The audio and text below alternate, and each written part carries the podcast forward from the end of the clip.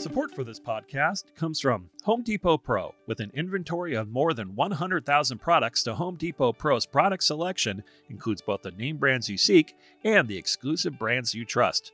For more information, go to www.ebarnett.com.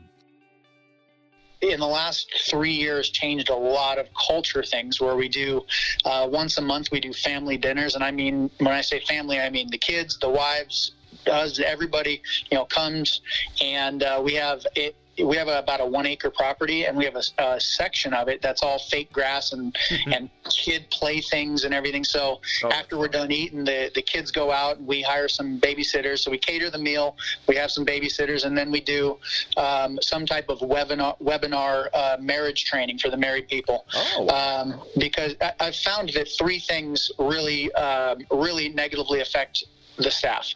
Uh, you have relationship issues, whether it's a, a spouse or you know girlfriend, boyfriend, whatever it is. Um, substance abuse, Mm.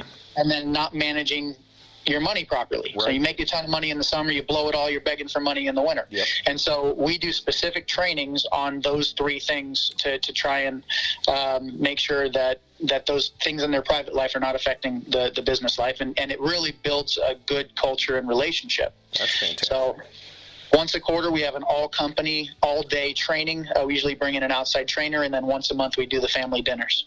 And that has made a big difference on, on everything else. Welcome to the Successful Contractor Podcast, powered by Success Group International, a show for residential contractors about residential contractors. We chronicle business journeys, share insights, and celebrate successes in this wonderful industry. I'm your host, Bob Houchin. Today, you're going to listen to a hugely insightful conversation I had with Andrew Dobbins, owner of Intelligent Design in Tucson, Arizona. Andrew and his team are absolutely killing it. After finishing 2019 at $5.9 million in sales, they're on pace to fall somewhere between 8 and 9 million at a very strong double digit profitability.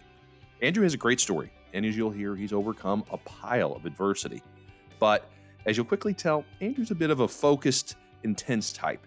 Uh, it's not surprising that he is a hard charging salesperson by trade, and he just kind of so happened to end up in the HVAC industry.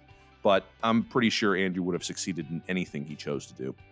Over the next 50 minutes, we do a deep dive into a sales process that helped him sell personally, get this, over $2 million in just four months this year.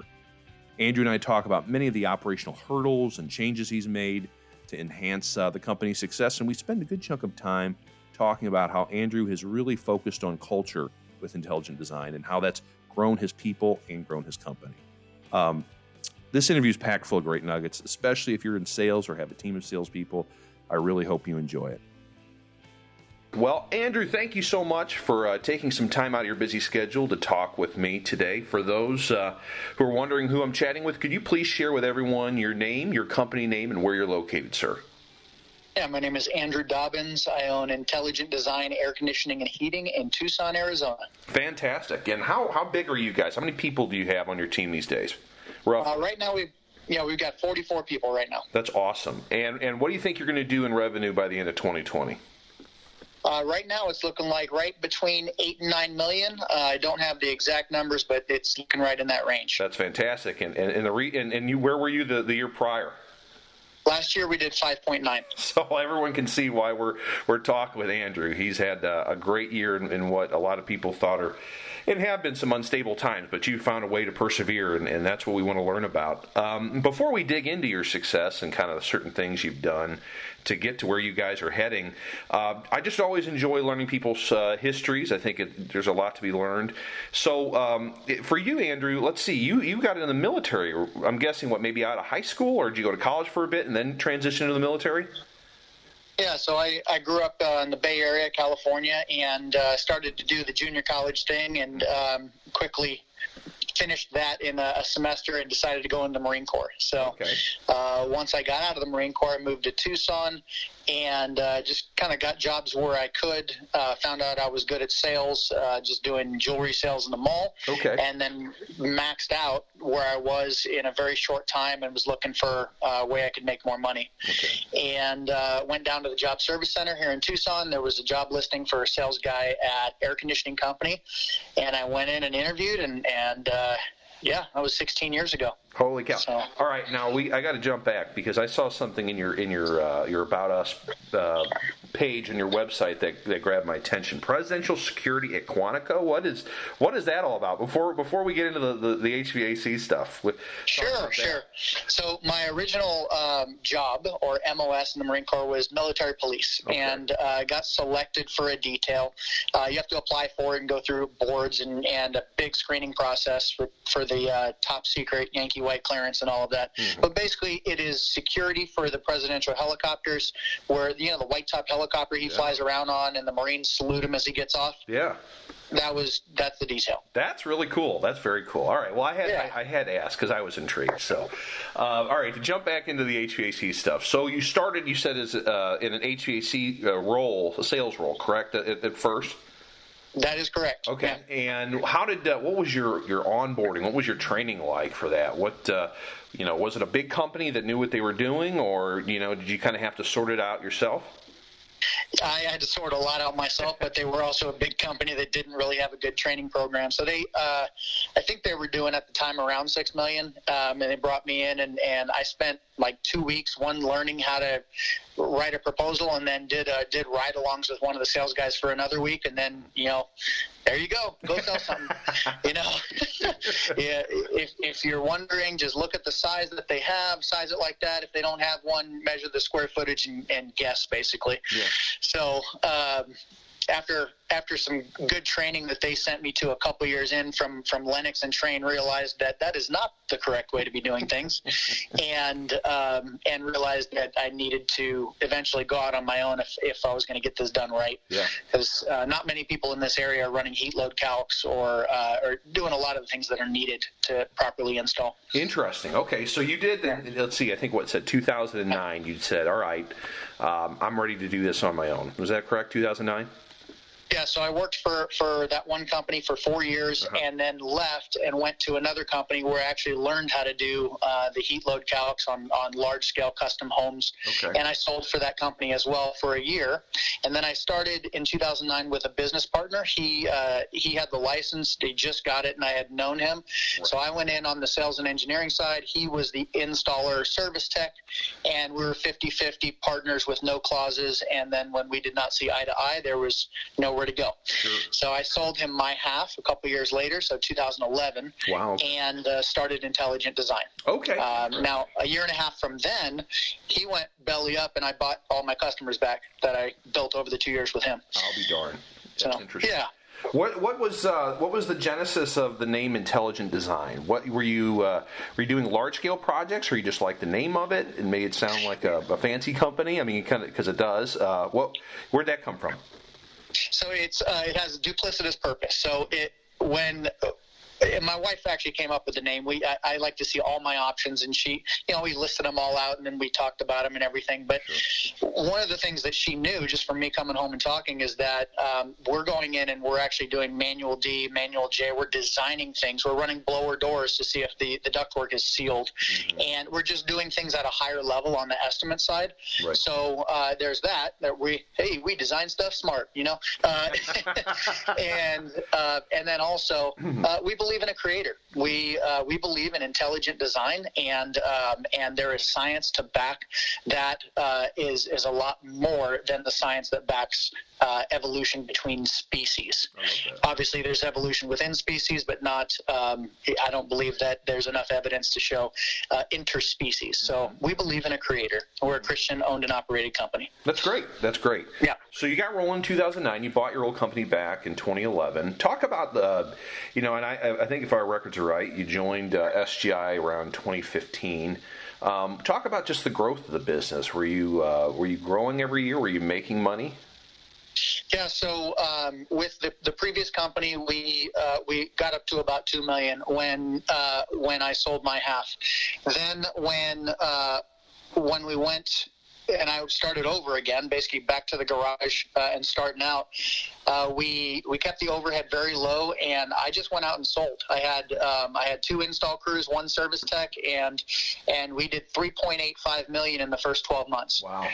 That's good. So that was really exciting, really low overhead. So I was able to put a lot of money in the bank. We were Yeah. able to buy a property outright Wow. uh, within a couple years, and uh, and then started to market and grow. Okay. And so, in the time in around 2015, so we're talking about the end of 11, really getting going the middle of 12, Mhm. and then up to 15, we got up to six million, but we became less and less profitable. Got it. So uh, made a ton of money the first year, really low overhead, sold 3.85 million, and then each subsequent year we started making less, even though the revenue was higher. Right. And so we're like, we got to figure something out. This is not this is not going like I thought it would. I want to keep growing, but I want to be profitable. And we were we weren't. I mean, I was still doing okay, Mhm. but I wasn't hitting those double digit net profits like I expected. Sure. How did your role in the company change through those from 12 to 15? Were you did you pull yourself out of the field at that point, or were you still selling and trying to manage the business? Did you have a layer of management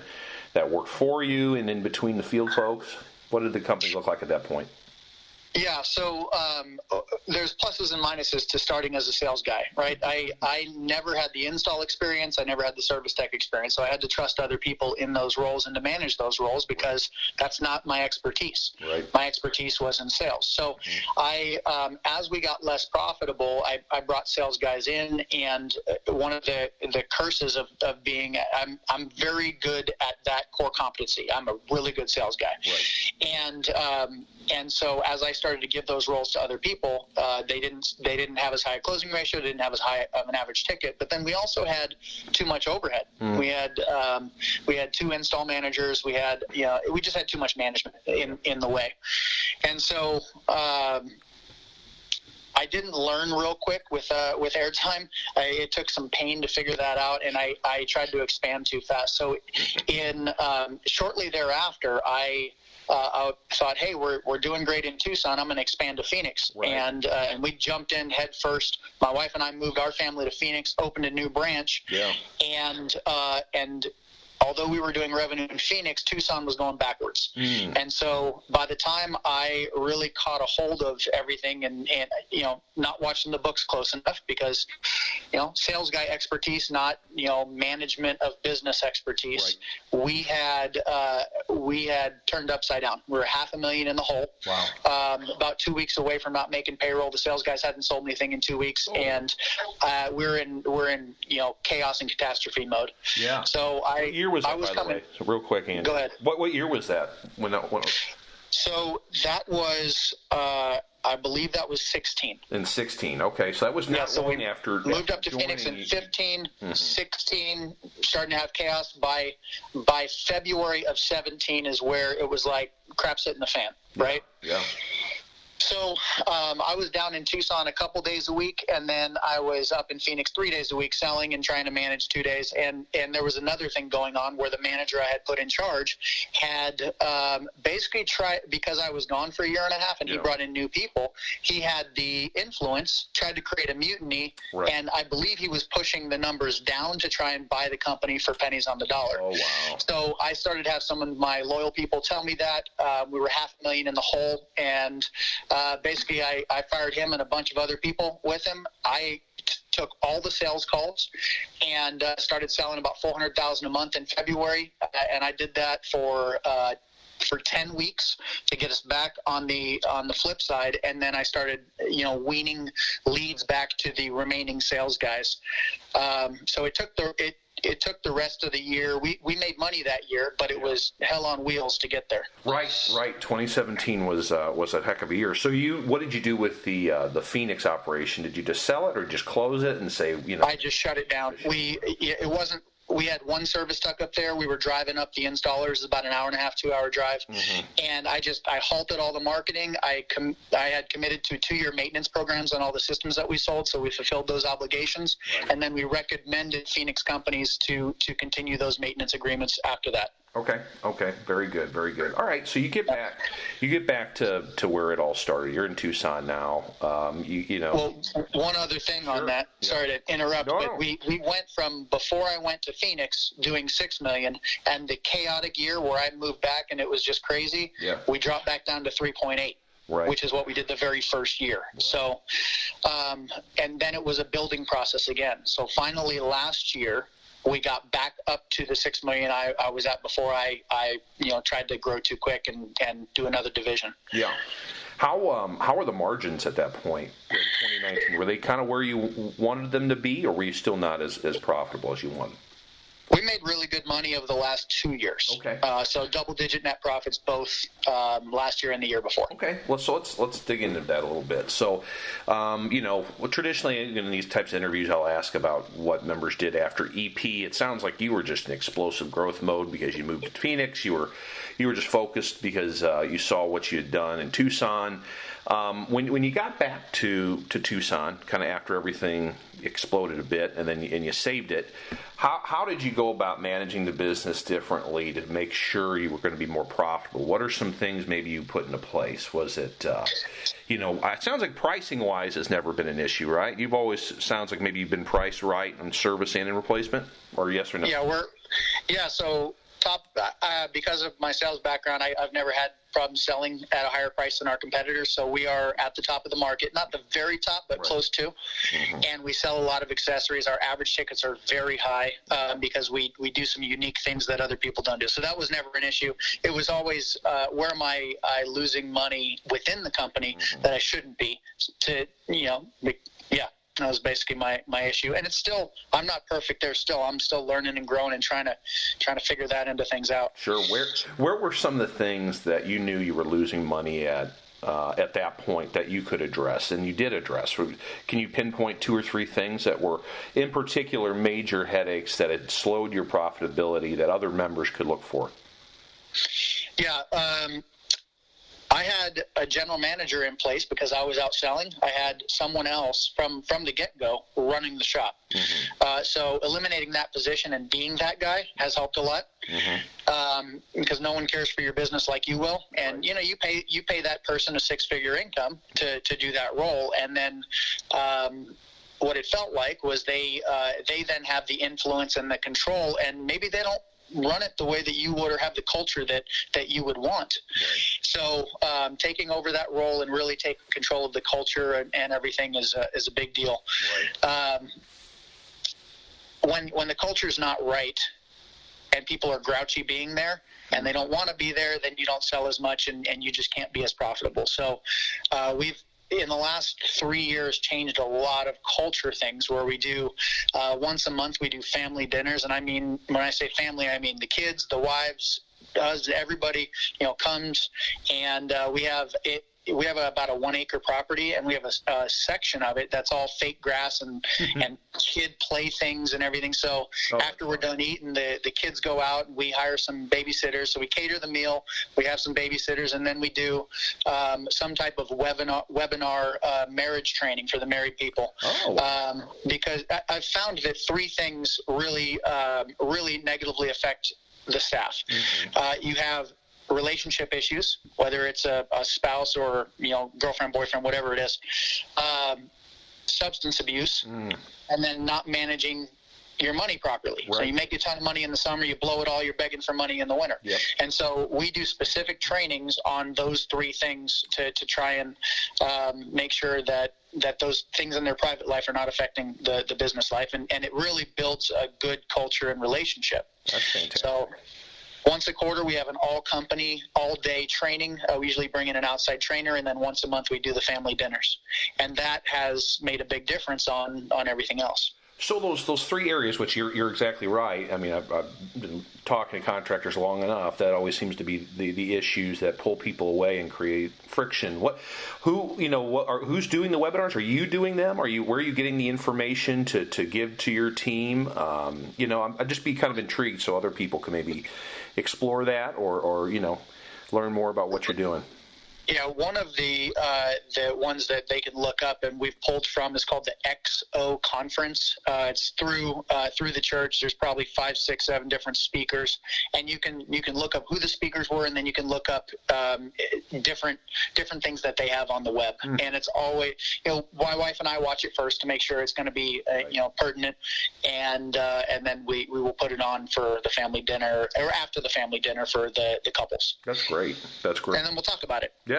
Yeah, yeah. What, what are your what are your, your single guys or gals? Are they what are they doing during that? I mean, I guess a lot of it is like you said, it's it's how to manage your money too, right? So there's there's there's content that uh, that speaks to them as well.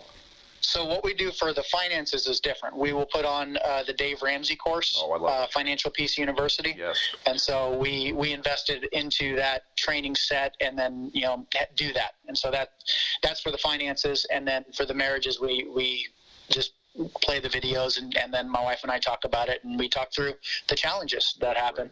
Uh, the single guys, if they're in a relationship, they, they might stick around or if they want to be.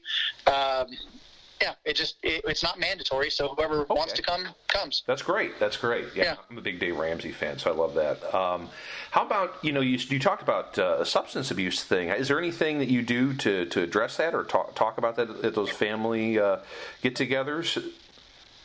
That's not, not so much. That's right. the tough one where it's uh, like we, we will deal with that on a one on one basis. Okay. We've offered, there's a program in town called Teen Challenge that we've recommended, you know, guys go to. Mm-hmm. Um, you know, we, we try to help them where we can. That is a really tough one to address. Sure, of course, of course. Yeah, that's why I was, I was, I was wondering. So that's outstanding. So you really uh, you really doubled down on culture. And and what have you seen in, in, your team? Is it reduced turnover, or people do people seem they're more engaged? They feel like they're part of a family rather than just a company to go collect a check.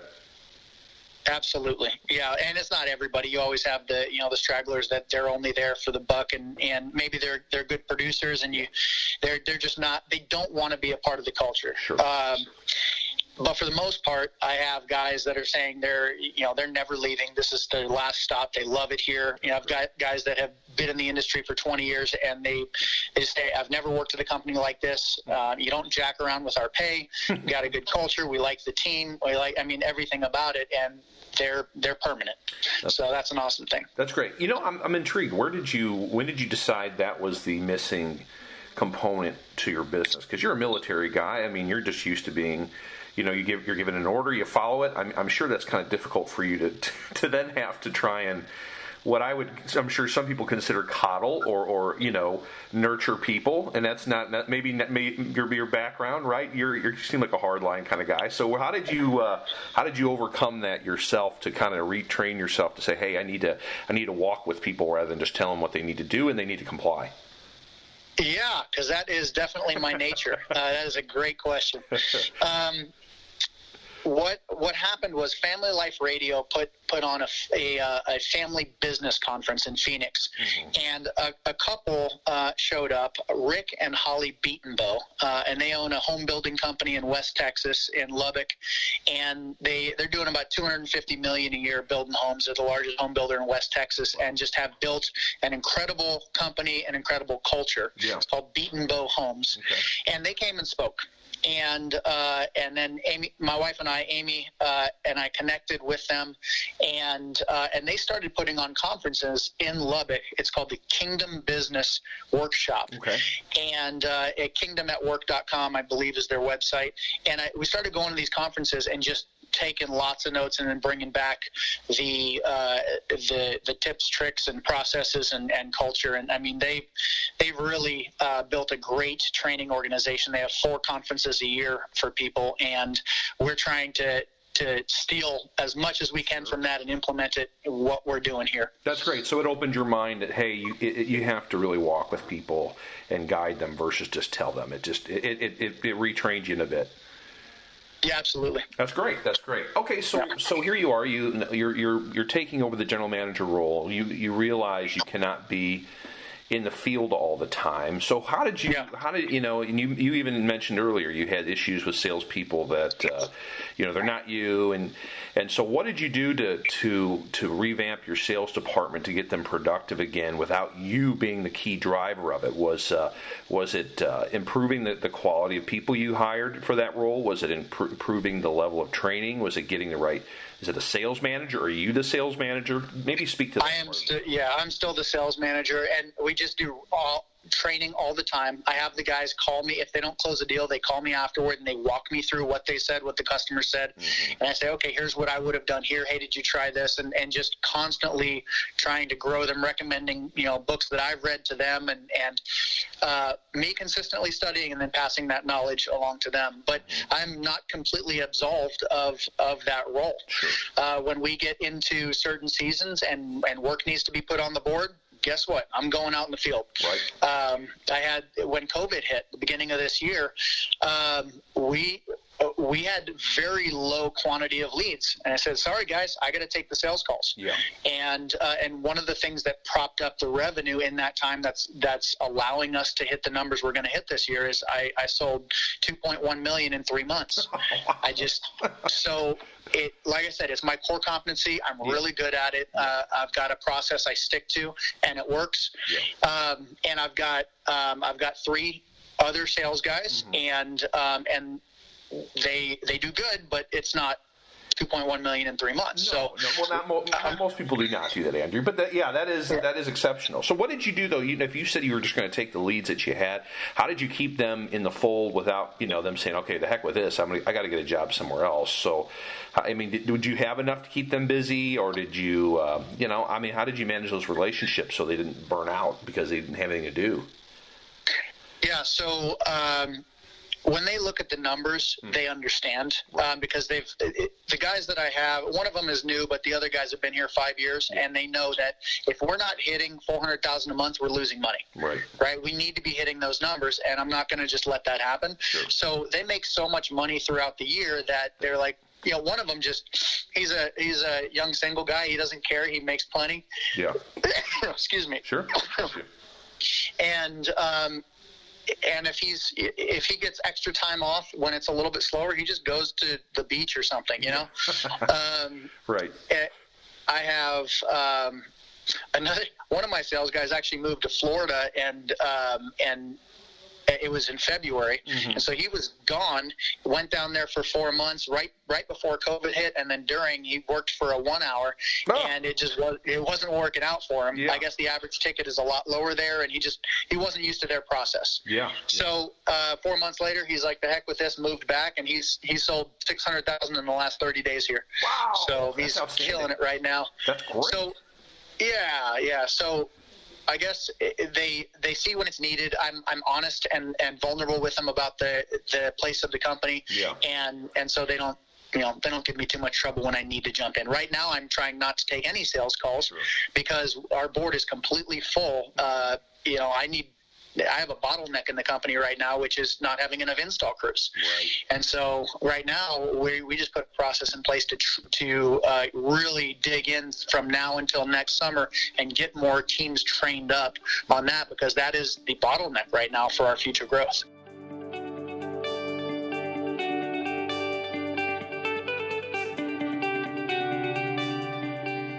Support for this podcast comes from Bradford White.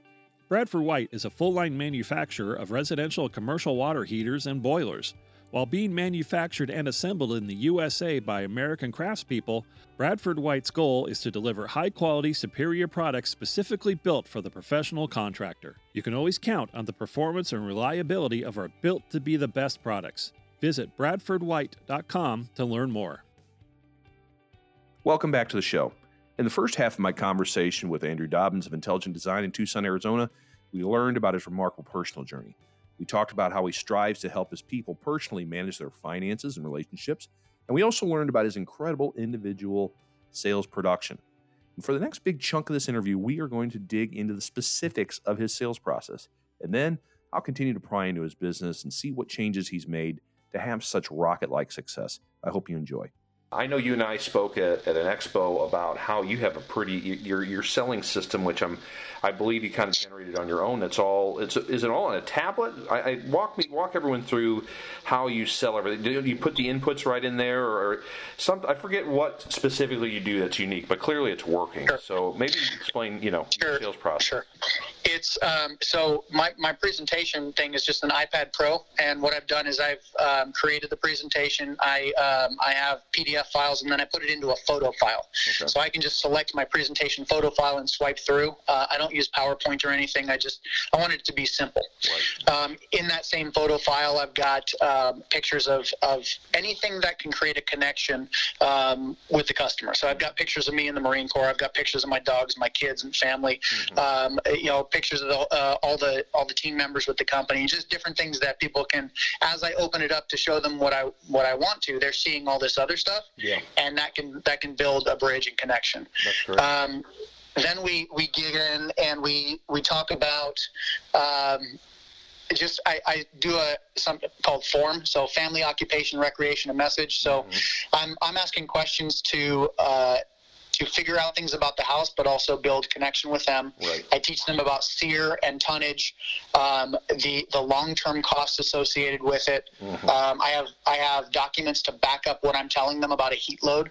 I have uh, I have a folder that has documents from the U.S. Department of Energy and Energy Star uh, consumer reports to show them, hey, here's why we're going to going to do what we're about to do. Mm-hmm. And then once I show them those things, I go and measure for the heat load. We run a blower door to see if they need AeroSeal. Okay. Um, and and I, I show them everything that was wrong with their existing system. And I de- and if they've had other estimates, I'm asking lots of questions and and if the other guys didn't do what I'm doing, the customers quickly realize that they're they're on we're on a different level. Yes. So once we sit back down, we know whether or not the ductwork is leaking. We have the heat load. Then we, we start digging into the different products and pricing and, and everything. Yeah. There's there's a lot more to it than I can explain right now. We have a two to three hour sales process. I was going to ask that. Yeah. Yeah, it's it, it does well. so by the time you guys sit down to, to discuss options, are you building? uh, their own you know unique system, or or do you have a you know based on their circumstances? Do you do you build four sep- three or four separate options for them to pick from? How, what do you ultimately give them to to say yes or no or this or that? So what I like to do is I like to um, talk. I like to talk about solutions. So I identify a problem and then I talk about um, the solution. So if their ducts leak, we're talking about duct cleaning and sealing, mm-hmm. and, and, that's going to be one of my number one recommendations because if you have a leaky return and you only have a 15% loss, you can cut the efficiency of the system in half in this market. Right. If you've got a 30% loss in the supply, you're you're talking about taking a 20 SEER down to a down to a 10. So mm-hmm. I don't there's not a whole lot that I can I can see that's more important than sealing and having the ductwork right. right. So that's that's something that goes in on a lot of jobs, and that's one of the reasons our average tickets are higher. Right. And we're talking about purification. Mm-hmm. So uh, you got the three different issues with purification: dirt. You've got so dirt, pollen, allergens. You've got the VOCs, and then you've got the viruses. So we talk through all of that. We talk about what those things mean and are, and then I ask, would you like to, uh, you know, do you want to see prices on this. Mm-hmm. So every every line item, I'm asking for permission. Yeah. Do you want to see this? And and then going down the line. And so when we're done, I also draw out a system, usually a, a split system, and then all the motor options. I go single stage, two stage variable, what the benefits are of each, yeah. and then of course the single or variable inside. I, and then I just ask them, which one do you want to start with? I'll show all of them to you, but which one do you want to start with? And everybody says variable on the compressor. So yeah. great.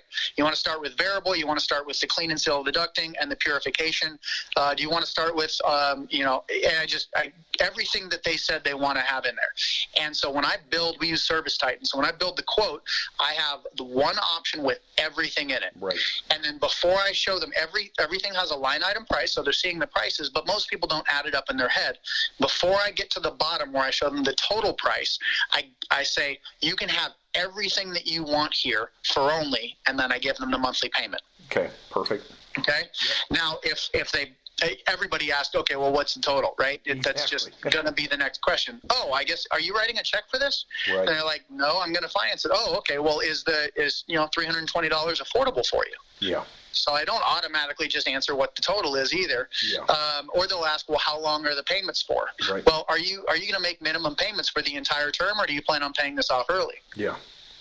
And, and so, uh, of course, we're going to tell them the total. It's that you know, let's say it's six point nine nine for 120 months, and the total is uh, is 19,500, whatever whatever it is, right? Um, and then if they push back, then we're going to the next level down. Okay. I'm only sh- I'm only taking things away once they turn me down on everything they want, and then I ask them, okay, well, what uh, what were you hoping the price would have been, and what do you want to take away? Yeah. and then I, I'll go all the way down to a condenser and coil replacement uh, until they're ready to buy. So we just keep working our way down until they're comfortable. And they so the the idea of showing all of them on one page leads people to select the middle. Yeah. Starting from the top and taking away, they end up buying a higher end product, Yeah. especially with the financing. No, that definitely makes sense. That's great. So, do your other sales guys follow the same kind of a process that you're, you're, you're you just outlined?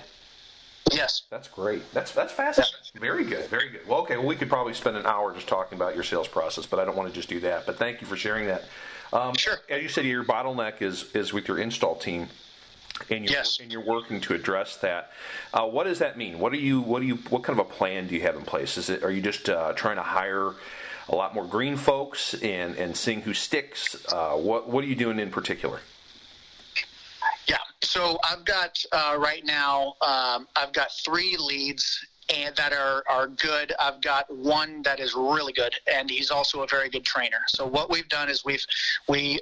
Uh, pulled him back to a salary role and are putting two helpers with him to try and raise the level of the helpers. And then we're going to rotate them through the other helpers and get them up to uh, actually up to snuff as a helper or or trying to move them to a lead. Once we have those pushed forward we're going to take green guys and start to rotate them through training with this guy to get them up to helpers status and they'll they'll not reach lead status for a while right but at least get them up to helpers so the guys that we initially have as helpers that we're training to be for leads next year are leads and then we bring in green guys to train as helpers and then rotate so i got to get to to five or six install crews in order to really achieve what we want to in the in the coming years Yeah, that's great. Um, how about your service department? How many uh, service techs do you have? Uh, you know, are they are they the? I'm assuming they're the, they're the reason they're the bulk of the the sales leads are coming from them. You know, um, it's, I wouldn't say the bulk. I would say it's 50 50. Uh, we've got seven service techs and two plumbers, and then we're, we're doing solar right now. So I've got a, um, just a couple guys doing solar. Um, so yeah, it's not, we don't have a huge service department. Right. Uh, we just have very high average tickets. And so I never wanted to have the most leads. I wanted to have enough leads and high tickets, high closing ratio. Right. So ideally, my sales guys, if they have a, a full day, it's two calls. Mm-hmm. We're spending, you know, usually three hours. Sometimes it's four, uh, but we're walking out of there with with big tickets, Yeah. and uh, and so um, yeah, not too many service techs. Okay. Are you? Um, I forgot. Yeah, well, should, should have mentioned it. Yeah, There's obviously a plumbing part of the business as well. Uh, is do you guys have a combined club membership so they're kind of feeding each other? Yes, we do. Yeah, so we we have our our we call it Diamond Club membership is three visits, and uh, heating, cooling, plumbing. And then if they want an electrical inspection, we do that at no additional charge. Um, but you know, it's not it's not an automatic part. It's like, hey, do you want do you want to have this? And then we'll have one of our electricians come out because we have all three licenses. Okay. So I guess it's really your call center that's driving that. You know, they're they're the ones that are recommending. Hey, have you had you know for it's a plumbing call? Uh, maybe are they selling? Are they? Yeah. By the way, is your call center selling the club membership, or is that all done um, in the home, or what do you? How do you guys have it structured?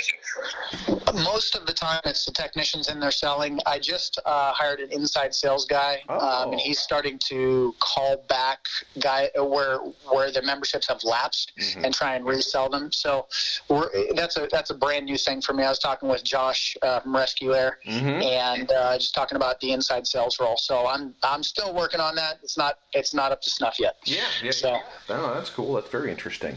Um, you know, big thing. Uh, we you know we've talked about. Uh, training a little bit, you know, with your sales guys. Yeah. By, by the way, how frequently are you meet? You, you talked about, you know, if they ha- if they don't close something, they're calling you right away. Do you, mm-hmm. you, meet with them every day to talk about what happened previously, what's happening this today, or how frequent do you to get with them and work on their their skills? Once a week, we all get together and we we do that. Um, but we talk. I talk with them individually all the time. They they'll they'll be in the middle of a call and hop up into the attic and say, "Hey, here's what's going on. What do I do here?" You know. Um, so it's uh, it's regular communication with them and and um, you know, one of the cool things about jumping in and them seeing the numbers is they gain a new level of respect and then start to call more because they saw my numbers in, in, three months. You know. Yeah, yeah, yeah, yeah. Very good. How about your? Now, I know you say you don't have a huge service service department, but, but obviously, um, you know, every lead that you know, fifty percent of your leads are coming from them, so it's a huge source still. Uh, what does their training look like? Are you talking to them about how to, to properly, you know, communicate with homeowners, or do you have a service manager that that directs that? What do you guys do? Yeah, so I lead the service meetings as well. Mm-hmm. Um, if it's technical, I don't do that. I have right. uh, a service manager that will lead any technical meeting. If it's a meeting having to do with uh, the process and the sales skills, I do that. Mm-hmm. And so in the wintertime, we do three meetings a week uh, Monday, Wednesday, Friday. And in the summer, because we're so slammed, we're just doing one a week. Okay. Very good. Very yeah. good. How, how about plumbing? I mean, when did you decide to finally add plumbing, or was that something that was always in the fold and just wasn't as, as big? We added plumbing five years ago. Okay. Um, it's a very small department. It's uh, it. We got two guys, and they they're really good at what they do. Yeah. Um, and I'm needing to do the same thing there as I'm needing to do on the install side is bring in a couple green guys to train with my, my really good guys and, and grow that. But I mean, as far as the, the gross revenue of the company goes, it, there's, there's it doesn't compare very much to sure. the AC and the solar side of things. Sure, sure, sure. Sure.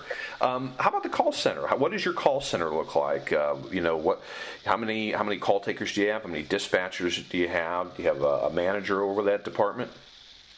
I do. So we have uh, one manager in the room that also uh, she does a lot of stuff. She will uh, flip the tickets in Service Titan for the sales side and do the scheduling of, of the installs. But she also manages that that room. Mm-hmm. Uh, we have one dispatcher, and then we have two additional uh, gals answering phones and scheduling, okay. and then we have the uh, the gentleman who's doing the inside sales role. So they're all there's five people in, in one area, okay. and uh, and they're doing all that. Okay, now he, he's going to call out to try and, and sell clubs. Who uh, do you have anyone that follows up on unsold? I mean, I know you guys you're killing it. The same guy, same guy. Oh, he's going to so behind two on those. He's going to he's going to do follow up calls on on every service call. So he, his job is to uh, make sure they're happy, mm-hmm. get a review if he can, mm-hmm. uh, get stuff sold if it's not sold, mm-hmm. and uh, and and then when he's done with all of that, then he's calling old customers that maybe their their membership has lapsed. That's right. So yeah. What what is for people that are intrigued by this new position like I am? What what does his compensation structure look like? Uh, how is he spiffed on different sales? I'm assuming, or is he just hourly plus plus some kind of uh, commission, or how have you structured it?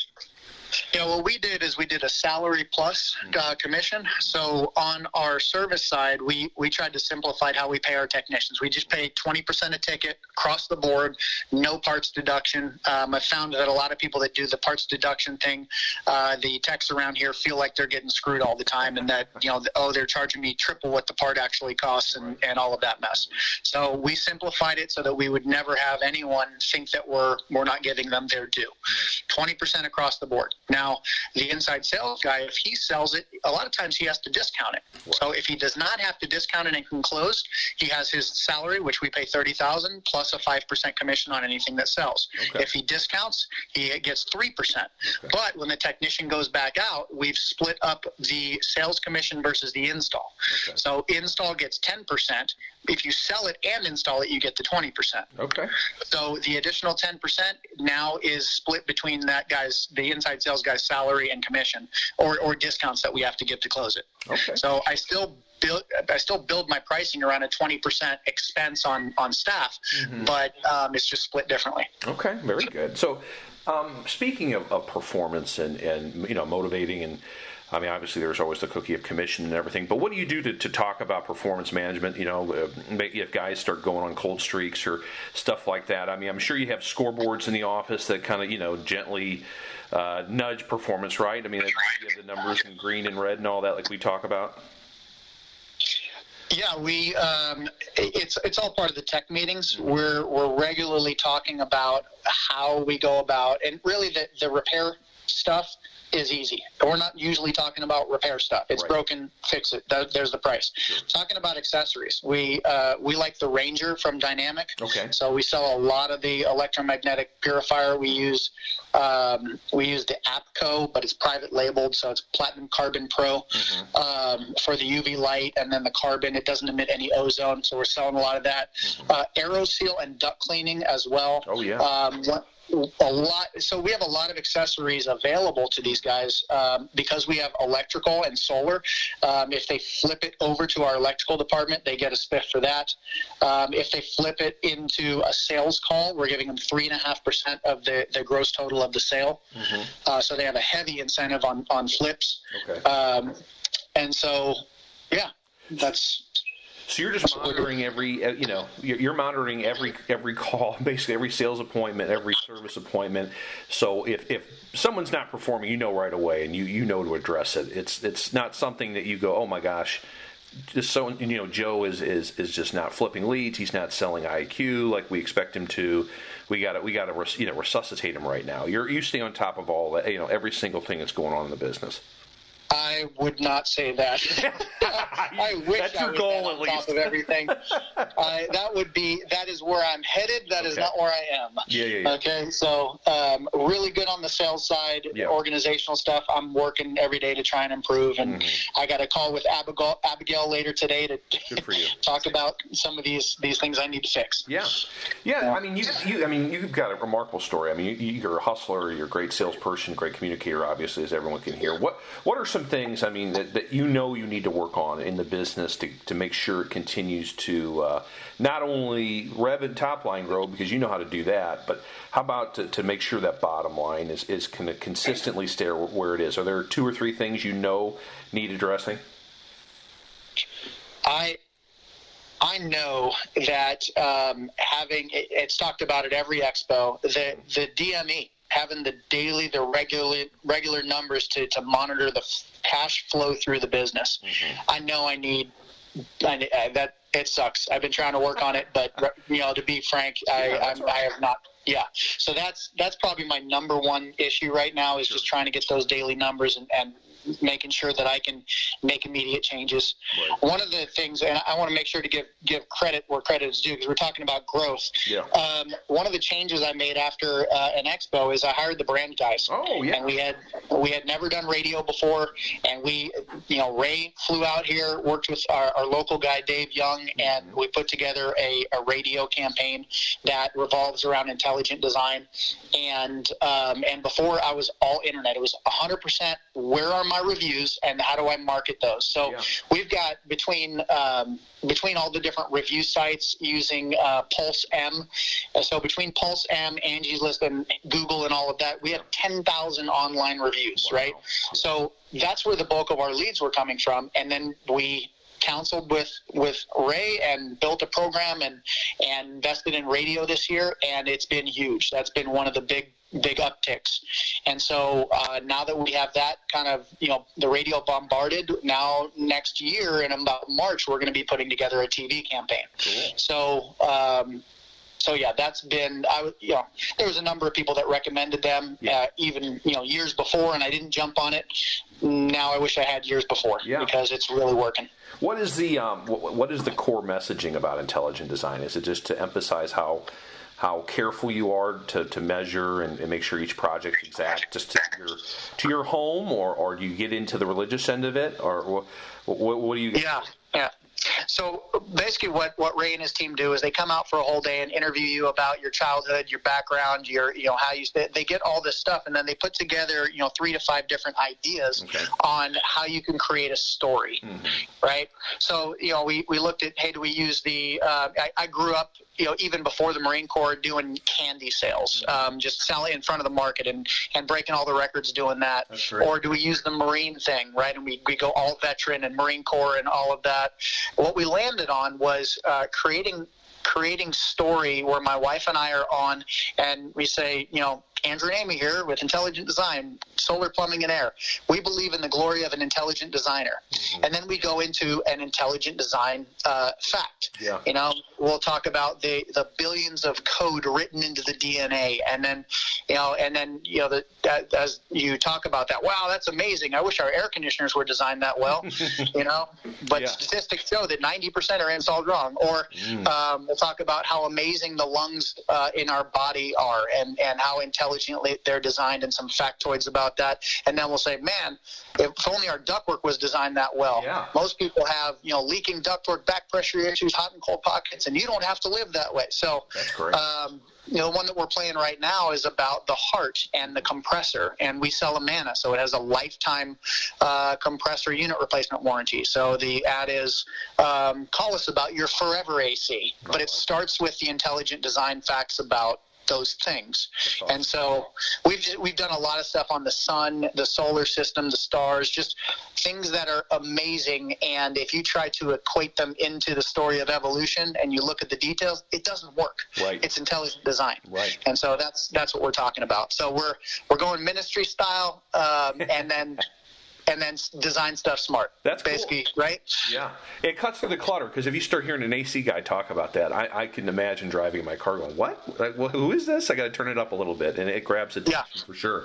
What what kind of now that also oh, that also brings the hate mail. Oh, yeah, that's right. we get the people. You're so stupid. You believe in a god, you know, oh, and that we get those guys. That's okay though. But the, I think you know the people that, that do call and and, and uh, align with your beliefs are, are people that are going to be more apt to buy too, in my opinion. So, uh, but yeah, you, you know, that you do what you, what you believe in. There's no problem. What what kind of stations are you uh, are you on? For, again, for- we started uh, for about three months and just just killed it on the talk radio station. So conservative talk radio, AM, and then uh, started really getting some good calls. And now we're on 11 stations. Wow! So, Holy cow! Yeah. What kind of frequency are you? Do you front load them early in the week, or are they kind of distributed throughout, or you try to get during core drive time and just pay extra? What Ray's team does is he uh, they they do all of that stuff. I don't worry about it because they try to bring it down to a certain cost um, per listener, and so um, they you know they are the experts at that. I don't. I just yeah. Whatever they do, right? Yeah, so sure. um, I'm hearing from customers. They hear us all times a day on all the different stations. I think the frequency is four to five times a day. Mm-hmm. Um, it, it, goes as low as 3 mm-hmm. um, and I don't know. I don't know if they're doing it on weekends. So it's you know during the weekdays on all these stations. That's great. So, no, they do a great job. I know they've, they've contributed to the Compass magazine for many years, and they're just awesome people. So I'm glad to hear that they're doing for you. So Andrew, talk yeah. to me. What about um, you know what do you expect in the next you know six months, twelve months, two years? Where where do you want the business to go? What do you want to? How do you want it to look like? Okay. Um, my my goal, of course, is that to really hit that eight to nine million this year. I've had that goal for five years and just went backwards and then forwards, right? Mm-hmm. So now, once we're we're breaking those barriers, then then it jumps again. Expand, um, expand the department. Start really training up guys. Um, and I'd like to in two years, I'd like to be at fifteen mil. Mm-hmm. Mm-hmm. And and and you, how do you expect to get that? It's just it's all training, or what other things do you think you need to do to get to that level? To start start building the next level of uh, your management team, maybe the people that can start taking some things off your shoulders. It would it would be making sure that the sales guys can sell close to my level, so I don't have to do that. Yeah. Then I can I can work on on top line stuff, being able to train service techs and installers. That's the bottleneck. Is can we get the guys mm-hmm. right? Mm-hmm. Um, I can market all I want. It doesn't matter if I can't get to people. Yep. Yep. Right. So um, get the right sales guys, the right service techs, the right installers, and um, and then back it up with with marketing. Yeah. Yeah. That's it. that's cool. that's what we're doing. Very cool. Just in wrapping up, what any and you any general advice you'd have for? I mean, we, we have members that listen, we have non-members that listen to listen to this, any just general advice you'd have to them to things you wish you'd have done differently over the last couple of years, or or things that you look forward to doing that you think are going to make a big difference, something that would that, that they could glean from based on your experiences. I would say um, become excellent before trying to expand too fast. Mm-hmm. Saturate a market before jumping into another one. Right. Um, because if I put marketing into Phoenix, I can put that same marketing into Tucson and gain, you know, gain more market penetration. Uh, and I did it before I had had foundational excellence. Right. So uh, that cost me a lot of money. That mistake. Right. Uh, now it was a learning experience. So you know we, we grow from everything, but that that's a big one. Sure. Um, the the sales side of things, if if you can really dial that in and have have that good, you can have a the all of the other stuff in place, but if you don't have the sales to support it, yeah. um, you know, and, and, then vice versa. We have really good sales, but you know, we want now we want to try and shave off percentages of expenses to gain uh, net profits. Sure. So. Um, I don't know if that answered your question, yeah. but that's my my oh big big deal. Get whatever culture that you want. Yeah. Um, create a culture where people want to be there and they don't ever want to leave once they're there. Mm-hmm. And if you're training guys from the ground up, they have more loyalty than job jumpers. Right, right. That's huge. Right.